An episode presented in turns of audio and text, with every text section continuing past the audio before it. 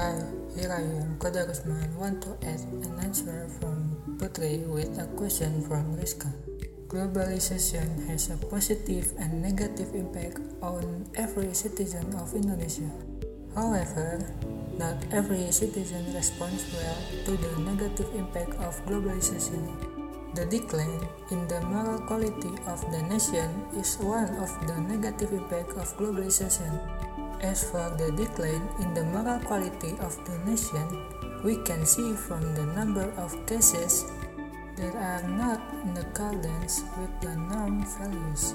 This happened because of the lack of education in building the nation character.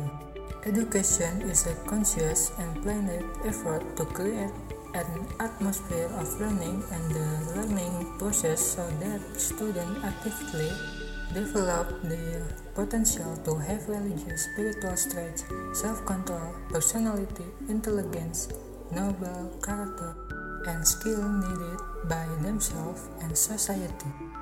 Character education is a conscious and planned effort to shape a person's character or personality based on the value that acts in society.